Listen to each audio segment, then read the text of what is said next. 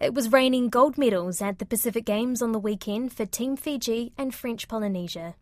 Playing in wet and steamy conditions, Fiji took out double gold in the men's and women's sevens, while Tahiti accomplished the same feat in volleyball. Koroi Hawkins is covering the games in Honiara and filed this report. In the men's sevens, Fiji beat Samoa 19-5 and the women defeated Papua New Guinea 17-7. Fiji men's captain Soliano Volivoli Tuivei led from the front, scoring the team's first try. He says he told the boys going into the match to stay calm. Uh, I told the boys when we arrived in Solomon Island, we came here, we mean business. We came here to defend the gold medal. Uh, I told the boys, never panic, never lose hope. We want to win this uh, tournament. Uh. The Fiji women's captain, Mereula Toroti, thanked fans back home and around the world in Vosavakaviti.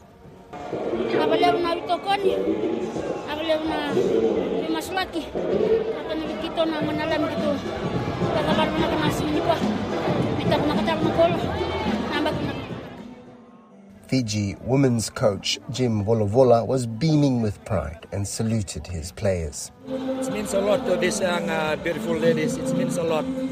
I take my hats off for them. Yeah, they're fighting till the end.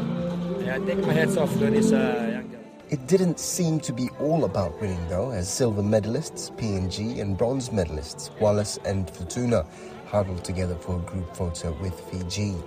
Wallis and Futuna's Teani Feleu says it was their first time at the tournament, so finishing on the podium was extra special. It means everything. We uh, it's the first time we, we put a team together to to do uh, to play in the Pacific Games for the uh, seventh tournament. So it just means everything. We did it for our island, our small island. Uh, no one knew us, so yeah, it's just it's just a perfect night. But the big upset was in basketball, where the Fiji men dethroned two-time champions Guam by 51 points to 47.